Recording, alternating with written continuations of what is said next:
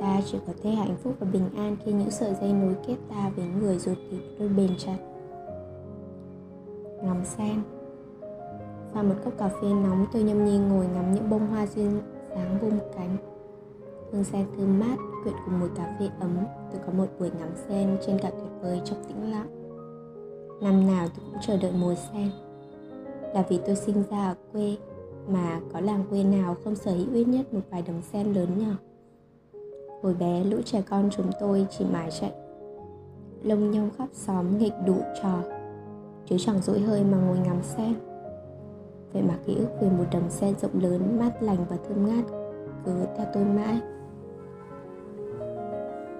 Mỗi năm, khi hè qua đi một nửa, bằng lăng bắt đầu nhạt màu dần trong tiếng ve dạ dích.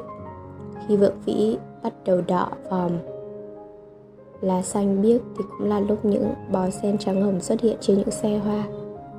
Tôi lại lèo nhèo với nờ vì lời hứa mà anh mãi chưa thực hiện. Là đưa tôi tới một đầm sen để tôi được ngắm. Để tôi được thỏa sức ngắm nhìn và hít hà thay vì chỉ được mua sen cắm lọ. Tôi bảo, sáng mai đi luôn không?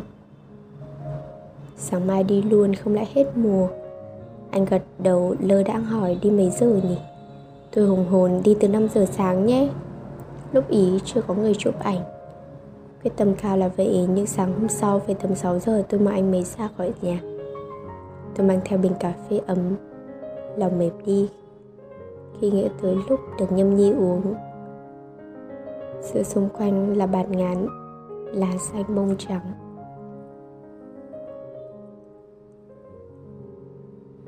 Chúng tôi tới đầm sen Hồ Tây với lúc trời hửng nắng. Khi nờ còn đang loay hoay tìm chỗ đỗ xe thì tôi thấy mình đứng gần tòa te, ngắm đầm sen sau bao ngày mong ngóng, vẫn là xanh bông hồng lại che nhị vàng. Nhưng đầm sen bớt bát ngát bởi dòng người len lỏi chân chân chụp ảnh.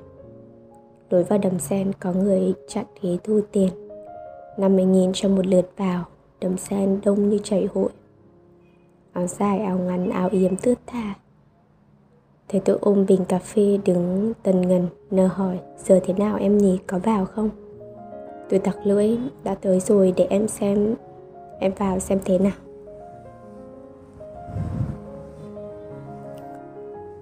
Rồi rụt rè chi tiền qua cửa, Len lỏi qua con đường nhỏ. Bé tí, tôi lạc vào một khu chợ với hàng chục chiếc lán treo đồ cho thuê để chụp ảnh cùng sen người ken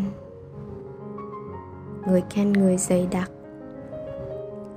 Nhìn đâu cũng thấy các cô, các chị đang bận thay đồ, làm tóc, trang điểm và xếp những hàng dài chờ đợi để được len bước xuống các tiệm, các điểm chụp sen bày sẵn.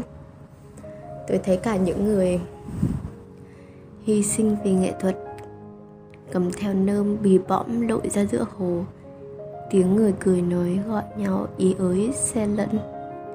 Những tiếng chỉ đạo, vang vang của các anh thợ ảnh. Nào, hít hoa đi, gần vào. Nghiêng nơm đi, khéo ngã. Đầm sen rất rộng nhưng tuyệt nhiên tôi không cảm nhận được mùi sen thơm dù chỉ thoảng trong không khí. Có lẽ hương sen đã bị pha loãng ít nhiều bởi mùi son phấn nước hoa, mồ hôi và những âm thanh huyên náo sau chừng vài chục phút, tôi ôm bình cà phê còn đầy nguyên dứt khoát bạo nở về tôi anh. Vậy là tiêu tan một buổi ngắm sen, tôi chỉ kịp bù cho mình một bó sen trắng mua vội dọc đường về. Tôi bỗng nhớ cái đầm quê tôi quá. Suốt những mùa dài xe đi ngủ, đầm nước buồn tẻ, với vài khóm sen khô nằm heo hút dìa làng lũ trẻ chúng tôi. Cũng ít khi lui tới vì sợ ma. Chỉ khi khẻ sang mới thấy sự hiện diện của sen và nhớ ra vẫn có đầm sen ở đó. Chúng tôi chạy nhảy nô đùa trên những con đường quê ven hồ. Hết mùa sen này tới mùa sen khác, để rồi bẵng đi thật lâu, chợt bỗng sưng thấy mình thành người lớn.